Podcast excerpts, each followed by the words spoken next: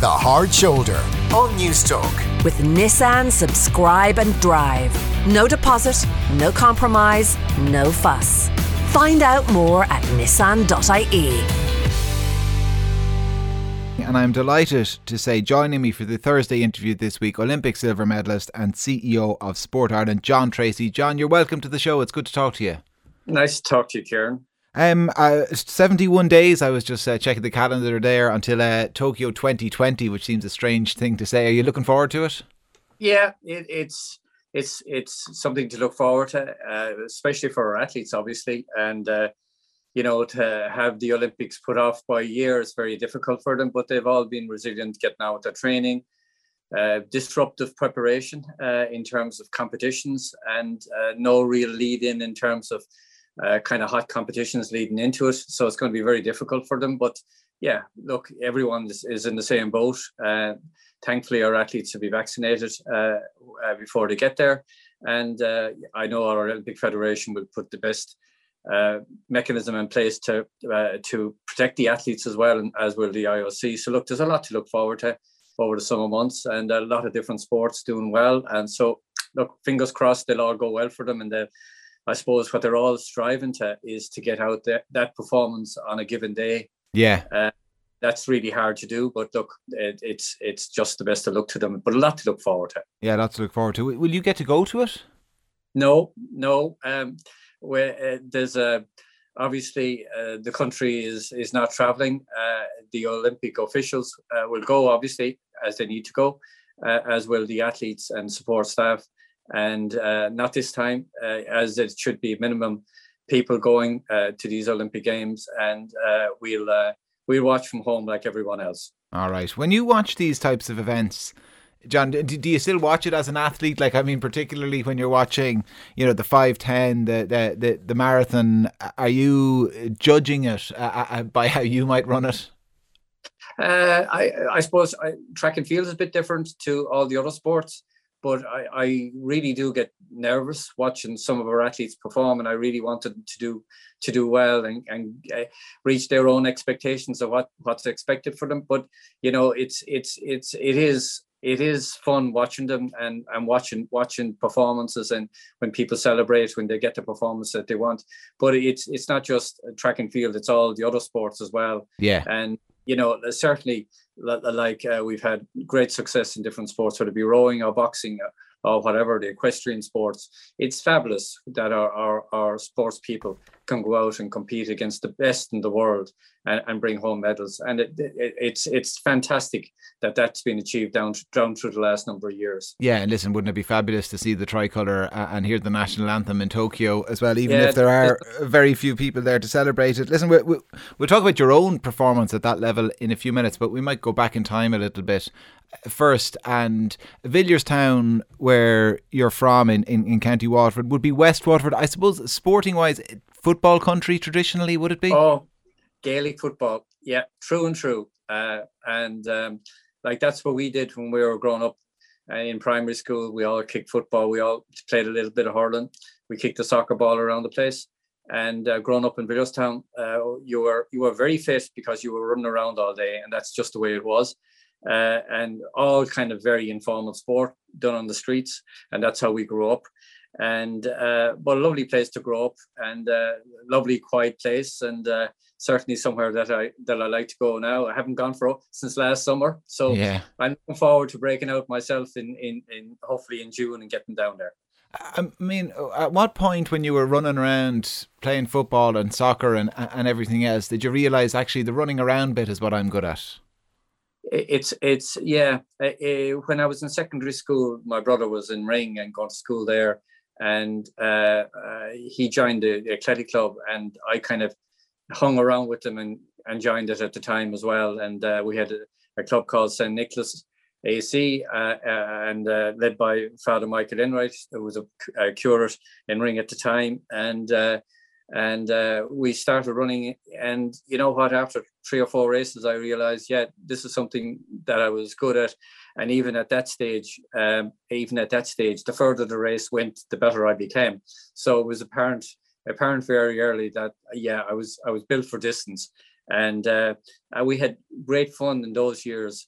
and and we had a pleasure. We had a number of of athletes: uh, Tony Ryan, Jerry Deegan, uh, Ray, my brother. Uh, that kind of grew together mm. in terms of the sport, and we all brought in, brought on each other. And then other people came into it, like the Brendan Quinns of this world, and uh, and uh, Tom Aspel. So we, you know, so we we kind of came along together and raised the standard for each other. Uh, but I'm yeah. sorry, I was just going to ask. I mean, like, did, did Father Enright and others as well realize? Hold on, John within this group is particularly talent and a talent to be nurtured. And and if so, what did nurturing a talent look like in in, in, those, in those, days compared to now? Yeah, a, a lot different. Um, uh, I think there was a recognition that we we could run, and um, uh, I, I, suppose I was very fortunate. I, I had Ray, my brother, who was a bit older than I, loved the sport as well and read devotedly to coaching. And really, what, what was done in those days, we were fed loads of books to read up in terms of how you train, and and that's what we did. And uh, so by the time we were getting out of secondary school, we kind of had a very good understanding in terms of how to train ourselves because we learned it. And what you do is you, you buy the books, you read the books, you understand the principles mm. and the fundamentals. And actually, that's what, what we did because the club was about 30 miles away from Villierstown. So we had to learn. And uh, but that's and, and then we were we were communicating with, with with a man called Tom Riley who was in Liverpool and he was an exercise physiologist and he was giving us some of those early training sessions as yeah. well during those years. So it was kind of a, a way you were self-taught to a lot, large degree, but we got loads of help along the way and loads of advice as well. And what did those early training sessions look like? They were done in a field in in down in um, down in um, in Town. Uh, we call it Pat Duffy's fields, right? And uh, they were done in those fields uh, for a long period of time. And you might be doing two minutes or three minutes or or you'd mark out 400 meters and you'd you'd run those. And that was you know you kind of it was unscientific but and it wasn't very glamorous but that's what you did and you ran as hard as you could. And then you you knew you had to recover a little bit so you took your your minutes recovery or whatever and then you went at it again. So we we we we applied the principles mm. in, in the field in Town that we actually read in the books. And I suppose that there's lots of people out there who maybe can win the race in their own version of Pat Duffy's field. At what point did you realise? God, no, I have an actual special talent for this. I mean, I, I, can, I can win races uh, uh on a national scene and possibly on an international scene. Well, I think the big breakthrough came for myself was about 1974. I went to the World Junior Cross Country Championships and uh, to my own surprise, I was I, I, I came came out of that finishing third. So really, that was my kind of big breakthrough. And uh, so after that, uh, the phone never stopped ringing in terms of American colleges trying to go to get you to go to their college, and that kind of that transformed a lot of things because that was kind of I had done it on the international stage. I was doing it home domestically and, and running races at home and winning races, but that kind of put you on the world stage. And that was a big that was a big turning point. And how did you find that experience, the States? The States was a remarkable experience and I loved every second of it. Really yeah. did. I embraced it. And uh, the big piece around the States was you had uh, about 20 other people that were striving to be the best as well. And you were in that environment training with them and that, that's a big piece when you're involved in distance running. You have people to train with and uh, you, you, have teammates and we were in a team as well running cross country championships and all that and winning and winning the championships. And like it was a kind of a slow burn because i kind of i didn't advance really in terms of my running the first year because it was a big change in lifestyle. Uh, but by the time i was there three years i was beginning to be, beginning to come on. And by the time I was my fourth year in college, and uh, and as they would call it in America, senior year. That was really when I kind of emerged, and uh, uh, when I was second in the NCAA's cross country, won won the indoor title at three miles, and uh, that year then I uh, also a couple of weeks later I won the World Cross Country Championship in Glasgow. So that was that was, but I, I suppose the big piece around that was the training that that you did, the consistency of training, yeah and the hard work and you build up the miles slowly. And like we approach this as student athletes. Uh, you studied hard you got good grades but you did everything else resolved around running. And uh, that's all we focused on really and truly. And that was to be all and end all and that was just just the way yeah. we taught. Yeah I, I, if you're just tuning into the hard shoulder, John Treacy is my guest this week for the Thursday interview. I post that World Cross Country title in 1978. I look the, the Olympics then uh, is around the corner. You're well into an Olympic cycle for, for, for Moscow in 1980. And I want to ask you, uh, before we talk about the experience, about running the 10,000 metres because the late great Jerry Kiernan I always thought was a great man mm. to, to encourage people to run longer distances if someone was running four he always thought they should run eight if they were running eight yeah. they should run 15s I, I, I read somewhere that you maybe regretted running long distances so early in your career yeah, a little bit. I probably underestimated myself at 5,000 meters. Uh, and uh, I kind of graduated with up to 10K probably because I won the world cross country titles, you know, uh, and that was 12k. Uh, but I could shift as well. Uh, well, I wouldn't have a fabulous sprint finish. I could still move, and um, uh, probably did a little bit. But you know, if you were to look at the stats in terms of what my cross country running, you'd say, yeah, ten thousand meters was where where I should have been. But I probably went there a little bit too early. Uh, and I, obviously, I was fourth in the European Championships at 5,000 meters uh, in 1978, having had a, a poor 10,000 meters, mm. and and that was coming off an injury. And so I didn't have the base for the 10,000 meters, but I still could run a good 5,000 meters. And uh, uh, and then, of course, when I went to Moscow, I had that dreadful uh, uh, experience, and it was a dreadful experience in that 10,000 meters in in over 90 degrees Fahrenheit temperature, and uh, I didn't finish that race. And, that, and yeah. I just, I just, you know, like that's, that that was the first time I ever failed to finish a race. So you go to the most important race of your life and you fail to finish it. That was hard to stomach, I have to say. Yeah, well, psychologically, how much of a setback was that?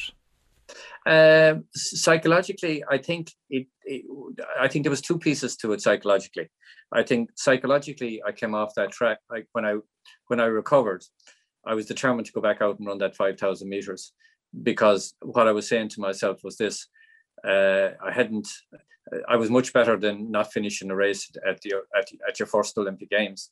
And uh, then you, I got through the heats, got through the semi final, and then got into the final. It was seventh in the 5,000 meters. So for me, that was a kind of a, a major kind of shift in terms of like I overcome, I had overcome a kind of major setback. Within a week, I was back uh, finishing seventh in the Olympic final. Yeah. So that was that was really good psychologically. But I I think probably if you look back on my career, I never really put a great ten thousand meters after, together after that. I ran some fabulous five thousand meters, but I never really put a great ten thousand meters uh, back. So I think I think probably long term it did it did it did it did affect me in some way.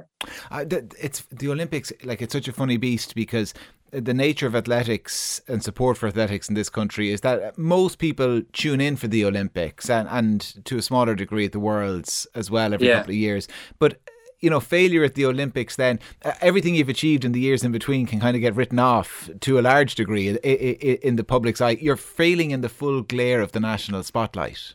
You are, yeah, you are, and uh, yeah, you are, and uh, as we say, you're only as good as your last race yeah. or your next or whichever you want to say. And you know that's that's that's the way the public is but that's and mo- most of the public aren't watching diamond leagues or whatever it happens to be yeah. or bislett games. They're, they're just watching moscow. That's right that's right. And or or wherever crystal palace or whatever you're yeah. watching. But it's it, it is it is it is a bit like that all right. And and i suppose uh, the olympic sports are are you get one shot at an olympic games every four years you know. And and that was the point i was making at the start you have to peak any given day every four years to get an Olympic medal, and that's extremely difficult to do. Uh, right? Uh, yeah, and obviously you managed it four years later in Los yeah. Angeles. I mean, going into that games, did you know you were going to be in contention? You, you would have felt probably going into Moscow, you, you, you might have been in contention. I mean, were there still nerves? Was there still a voice in your head that said, "Hold on, remember you were confident four years ago as well," or or had you silenced that? You know, no, that, Moscow was a, a, dis, a distant past, okay. past, but I like I was really in, in, in really spectacular form going into Moscow, and I, I kind of proved that a couple of weeks later breaking the national record for 10,000 meters and and having a, a victory in the 5,000 meters against Steve Overton Crystal Palace. So I was in great shape. But I went into Los Angeles um, with uh, training for the marathon for, for, the last number of months quietly uh, on you know and, and getting support from a lot of people that were training with me at the time.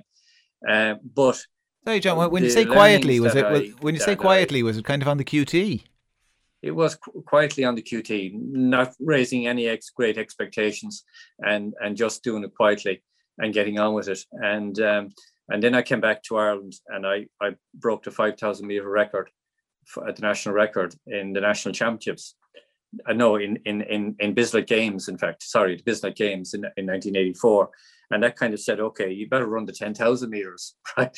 and, yeah, and then I I was got through the heats this time and finished ninth in the 10,000 meters, and again, it was kind of history repeating itself. It was the psychological pieces. Jay, you didn't go off four years training and come back with ninth in the Olympic Games. You better go try again. and that was a kind of a mindset. The marathon uh, when I lined up for the marathon, that was the mindset was medal or nothing. But the, the other aspect in terms of the learning from Moscow was I had really, really prepared very well for the heat this time around. And I trained in warm weather. Rhode Island was very hot. And I trained there five o'clock in the afternoon. I used to go for my runs. Uh, in Moscow, I didn't have any of that. It was suddenly into the heat, and we were. I wasn't prepared for it. I didn't have the research done. I didn't know what to do. Mm. Didn't know about nothing about hydration but this time around I knew, and I, so we learned an awful lot from from from from Moscow.